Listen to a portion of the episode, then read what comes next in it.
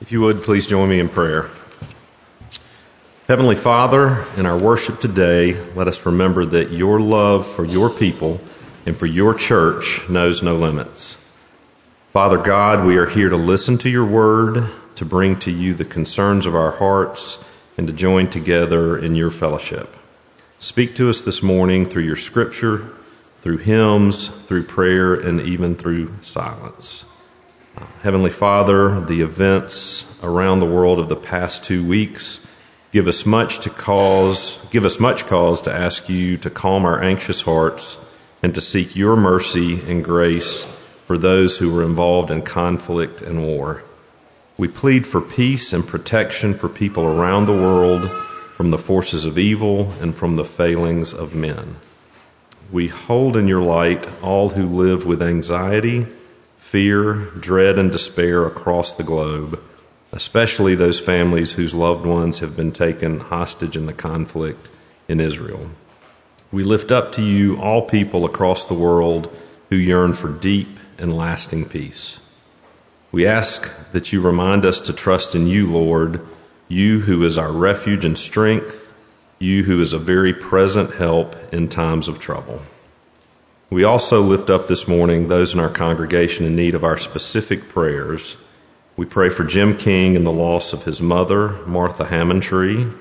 We pray for Sandy and Celia Stratman and the loss of Sandy's mother, Marilyn McCormack. We continue to pray for Bill and Cindy Hay as Bill is in the hospital again for ongoing medical care. We pray for Halston and Katie Kirkpatrick as their daughter Chloe recovers from surgery we pray for healing and wisdom for next step in the coming days for that young family. Uh, we give praise for the birth of Julian Thomas Nelson and his parents, Anastasia and Thomas Nelson. And we pray for Robby as he prepares to go to Peru uh, with Peru Mission on October 30th to speak at a Reformation conference. Finally, we pray for the Honduras Medical Missions Team with Forgotten Children Ministries who will be leaving on the 28th and the members from our church, from Faith Presbyterian, from Briarwood, and other churches who will be joining them. Pray for their safety. Pray for open hearts from those who will receive health care and that they will receive, receive and experience the love of Christ as our team is the hands and feet of Jesus and that people would hear the gospel and believe. It's in your Son's precious name that we make these prayers. Amen.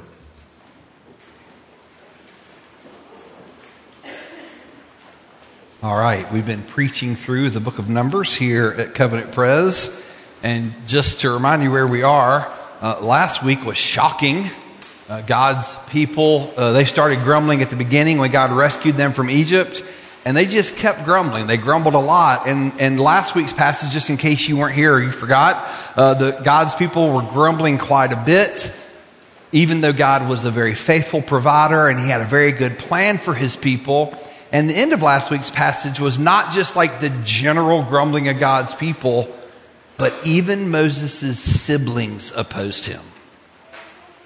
Moses, his brother Aaron, his sister Miriam, they ended up opposing him. And the end of that passage, God shows up and brings severe but clear discipline. And so you, you kind of see that God's people are you know, they have a really important lesson right in front of them. Uh, God did not uh, coddle them when they grumbled, and God brought severe discipline on the people, even Moses' brother and sister, when they opposed the leadership that he had chosen for them. And so it seems like uh, things are moving in the right direction, and that's exactly right.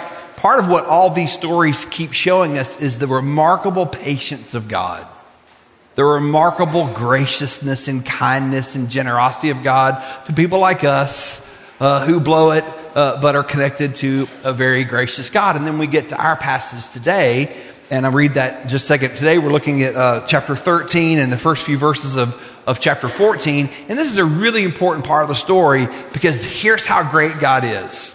Even though his people have grumbled and complained and opposed Moses and opposed him, guess where they are? They're on the border of the promised land. He rescued them from Egypt. He's led them through the wilderness. He's pitched his tent in the middle of them. He's living among them. They're marching. He's marching with them. And he gets them, even though all that opposition, he gets them right to the border of the promised land with all of that patience and all of that grace and all that kindness. And he has a very good plan for them. He rescued them from bondage. He led them through the, through the wilderness. And now he's giving them the promised land. It's a sheer gift. They're going to go in the promised land and he's going to give it to them. And it's a land flowing with milk and honey. What could go wrong? Well, let's read the passage. Here we go. Our passage is on page 11 in your worship guide. And um, I'll be reading parts of chapter 13 now. I'll read parts of chapter 14 here in a little bit. This is the word of the Lord. Yahweh spoke to Moses, saying, Send men to spy out the land of Canaan, which I'm giving to the people of Israel. From each tribe of their fathers you shall send a man, every one a chief among them. So Moses sent them from the wilderness of Paran according to the command of Yahweh, all of them men who were heads of the people of Israel. Moses sent them to spy out the land of Canaan and said to them, Go up into the Negeb and go up into the hill country and see what the land is and whether the people who dwell in it are strong or weak, whether they are few or many, and whether the land that they dwell in is good or bad, and whether the cities they dwell in are camps or strongholds, and whether the land is rich or poor, and whether there are trees in it or not. Be of good courage and bring some of the fruit of the land. Now, the time was the season of the first ripe grapes. We skip a little bit here, uh, but we're told that they uh, go to a particular valley where the grapes are growing like crazy and the clusters are so big. Uh, they put clusters of grapes on poles, and two men carry these enormous clusters of grapes on poles, and they actually call the place the Valley of Clusters, which is amazing. So they really see, ah, it's a good land. Verse 25. At the end of 40 days, they, the spies, returned from spying out the land. And they came to Moses and Aaron and to all the congregation of the people of Israel in the wilderness of Paran at Kadesh. They brought back word to them and to all the congregation and showed them the fruit of the land. And they, to- and they told him, We came to the land to which you sent us. It flows with milk and honey, and this is its fruit. However, the people who dwell in the land are strong, and the cities are fortified and very large. And besides, we saw the descendants of Anak there. The Amalekites dwell in the land of the Negeb. The Hittites, the Jebusites, and the Amorites dwell in the hill country. And the Canaanites dwell by the sea and along the Jordan. But Caleb quieted the people before Moses and said, Let us go up at once and occupy it, for we are well able to overcome it. Then the men who had gone up with him said, We are not able to go up against the people, for they are stronger than we are. So they brought to the people of Israel a bad report of the land, so that they had spied, that they had spied out, saying, The land through which we have gone to spy it out is the land that devours its inhabitants. And all the people that we saw in it are of great height. And there we saw the Nephilim, the sons of Anak, who came from the Nephilim and we seem to ourselves like grasshoppers, and so we seem to them. All flesh is like grass, and all its glory is like the flower of the field. The grass withers, the flower fades, but the word of our God stands forever. Uh, the goal of this sermon today and this passage is simply this I want you to stick with God. That's it. That's the goal of sermon. sermon. I want you to stick with Jesus. I want you to stick with God's plan and not reject God and not reject his plan. That's the goal of this passage and that's the goal of this sermon.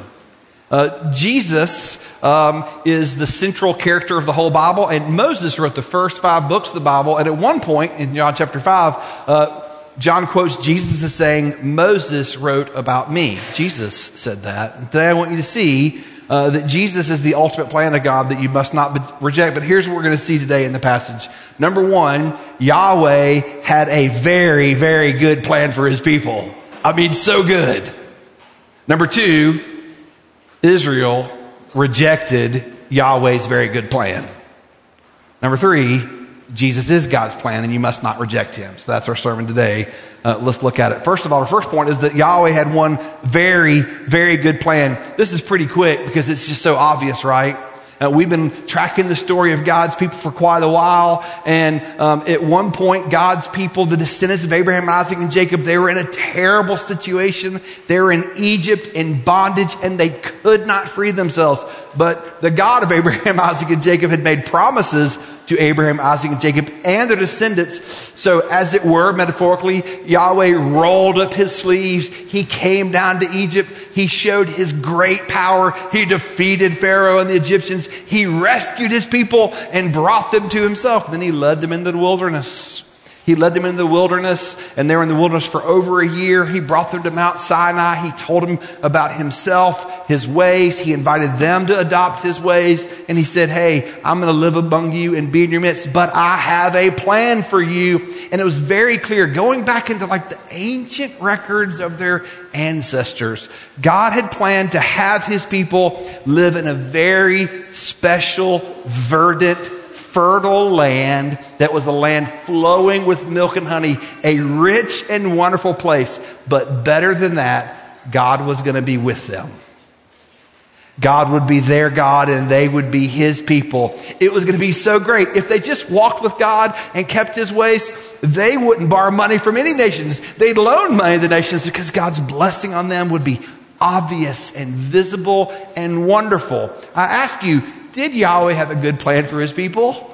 I mean, I rescue you from bondage. I lead you through the wilderness and teach you my ways. I take you to this beautiful land and we live in it together and enjoy the best of life in fellowship. Friends, that's a very, very good plan. That was Yahweh's plan. And, and, and you probably can know, it's kind of obvious that that plan, that pattern fits your life as well, right?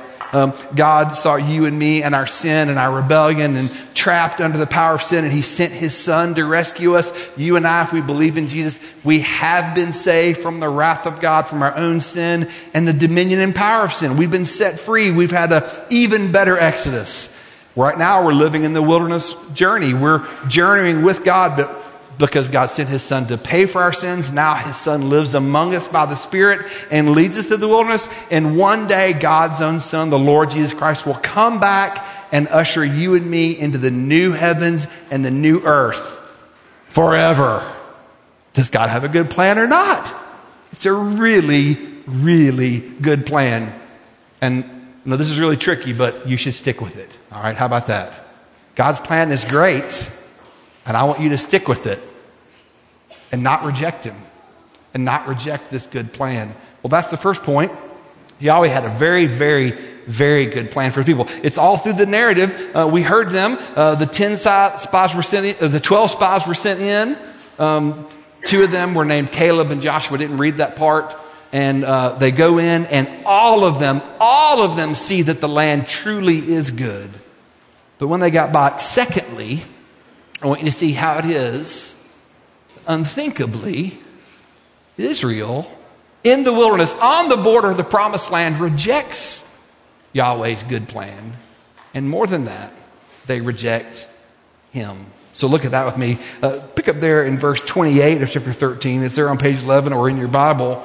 Uh, they, they, they confess, hey, it's, it's a good land. It's, it's, it's pretty great. However, the people who dwell in the land are strong. The cities are fortified. The cities are very large. And this is fun, especially if you're younger. We saw the descendants of Anak there. What they just said is, we saw giants in the land. That's what they said. Uh, there, there, were some sort of mythological creatures and, and, people, men of renown of old, all the way back to the Nephilim and Gen- Nephilim in Genesis 6, probably actually very large humans. And so, uh, what this report begins to say is, uh, at first, like we saw some tall people there. Pretty soon it becomes everybody was the size of uh, a Goliath, though no one's met Goliath yet. Uh, it just snowballs into hyperbole negative hyperbole. Remember Caleb, uh, one of the two that, that trust the Lord? He says, no, no, no, no. We can do it. We can go up. We can defeat them. Um, but then they respond to him as well in verse 31. The men who went up with him, the very men who walked through, they, they started the south, they went all the way up to the north of the land and came back down. They say all the, all the beautiful land, all, everything, it was everything God said it was. And they said, We're not able to go up against the people, for they are stronger than we are. So they brought the people a bad report. I just want you to see that there are 12 people who go in. They start in the south. They go all the way through the land. They all the way, they come all the way back. And 10 of them, well, sorry, 12 of them say the land is good. It, it's just as Yahweh told us it would be. But 10 of them say, but we can't go. We simply can't go because their cities are bigger than we thought. They're more fortified than we thought. And the enemy's bigger than we thought. And then they said that really pathetic line. Did you hear there at the end of chapter 13? Uh, we saw the Nephilim in the land. We saw these giants and we seem to ourselves like grasshoppers. And so we seem to them. I don't know if you see your own psyche in the mirror there, um, but uh, th- they see someone that's impressive and they begin to look at themselves as, as really, really weak. But not only do they see themselves as small and weak, they're sure that they can see it too, right? I'm absolutely sure that we could, we could tell they, they really saw us as shrimps. Um, they were giants. And so that's where it was. So the, so the, the 10 out of 12 uh, basic, uh, they say we can't go.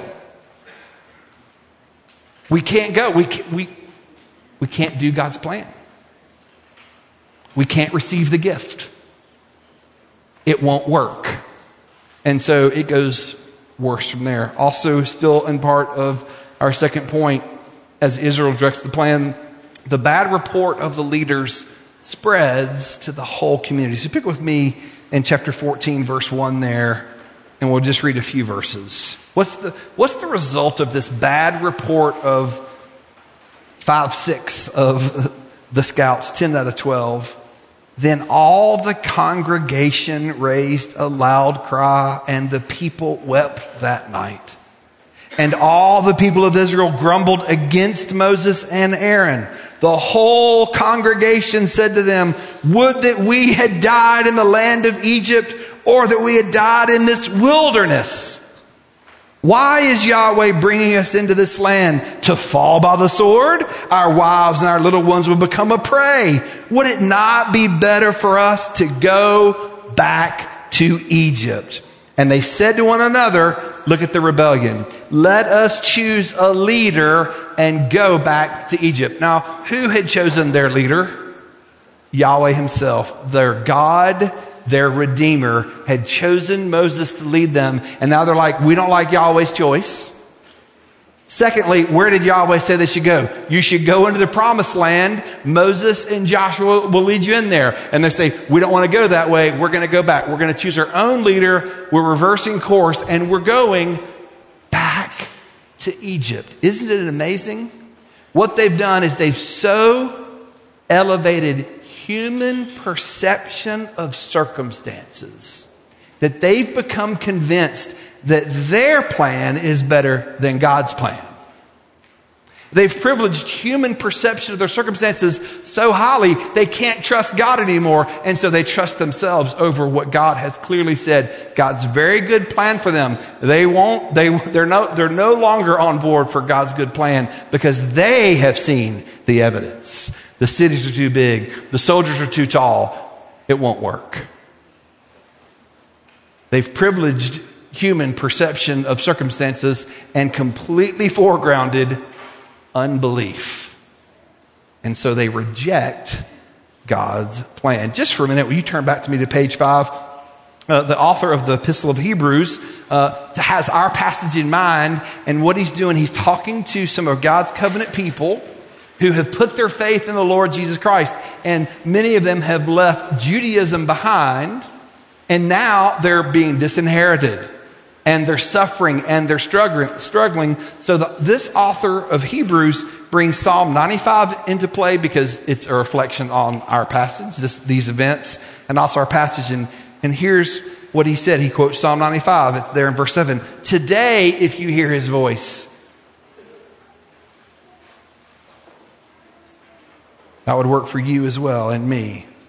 Today, if you hear God's voice, what does he say? Do not harden your hearts as in the rebellion on the day of the testing in the wilderness. Note how much language about heart. Where your fathers put me to the test and saw my works for 40 years. They saw all that I did. Therefore I was provoked with that generation and said, they always go astray in their hearts. Where's the main problem? They've not known my ways. Verse 12, and this is, this might be, this would If you have a takeaway thought, here's the, here's the heart of today's sermon.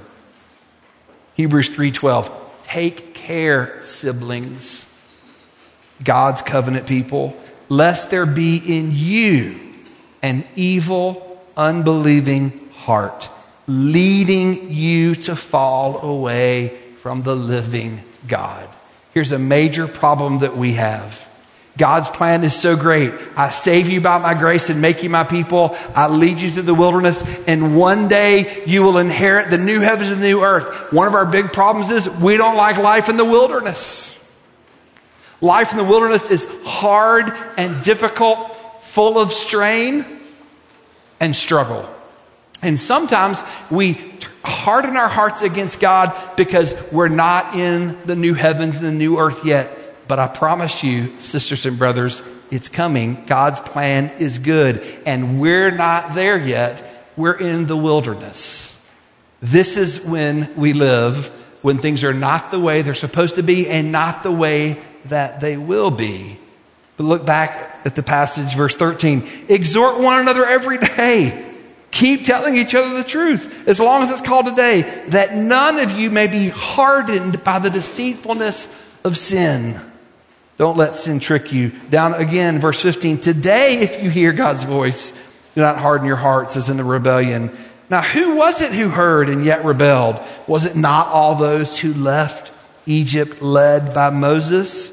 With whom was God provoked for 40 years? Wasn't those who sinned whose bodies fell in the wilderness? To whom did he swear that he would, that they would not enter his rest, but those who were disobedient? Now listen to how the disobedient here, disobedience is described. What disobedience does he mean? So we see that they were unable to enter. They couldn't obey and follow God's plan. Why? Because of unbelief.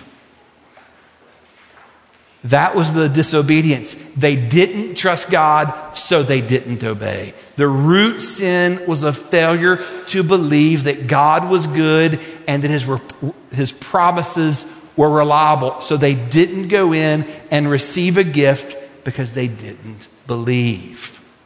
You and I live in a very, very similar situation. Have you ever thought, I remember thinking this all the time as a kid. Have you ever thought, man, if I'd have lived through the Exodus, I'd have trusted God no matter what.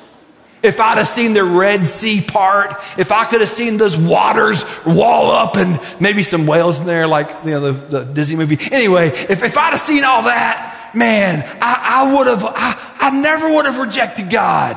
Oh my goodness. If, if, if, if I could have seen the pillar of fire at night, evidence, symbolic evidence that Yahweh was with us, if I could have seen the, the cloud by day, not just that God was with us when we can't, but God led us to the wilderness. If I could have seen it, oh, I would have, I would have obeyed him. But don't miss what the passage is saying and what Hebrews is saying. Uh, the, the, the problem is not with our eyes, it's with our hearts. We don't need more evidence. We need grace. So if you're struggling today, if there, if you have deep doubts and deep struggles today, and you feel your hard, your heart hardening toward God, I'll tell you what to do. Get on your knees and ask for mercy and grace.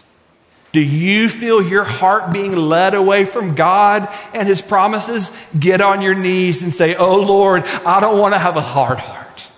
Oh Lord, I want to have a soft heart. I need you. I'm not a heart surgeon, Lord. Your arms aren't short. My arms are short. Oh Lord, please, please give me a soft heart so I can trust you and believe you. I don't ever want to reject you, Lord.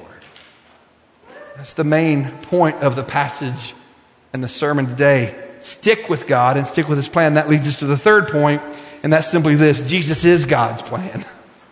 So whatever you do, don't reject Jesus.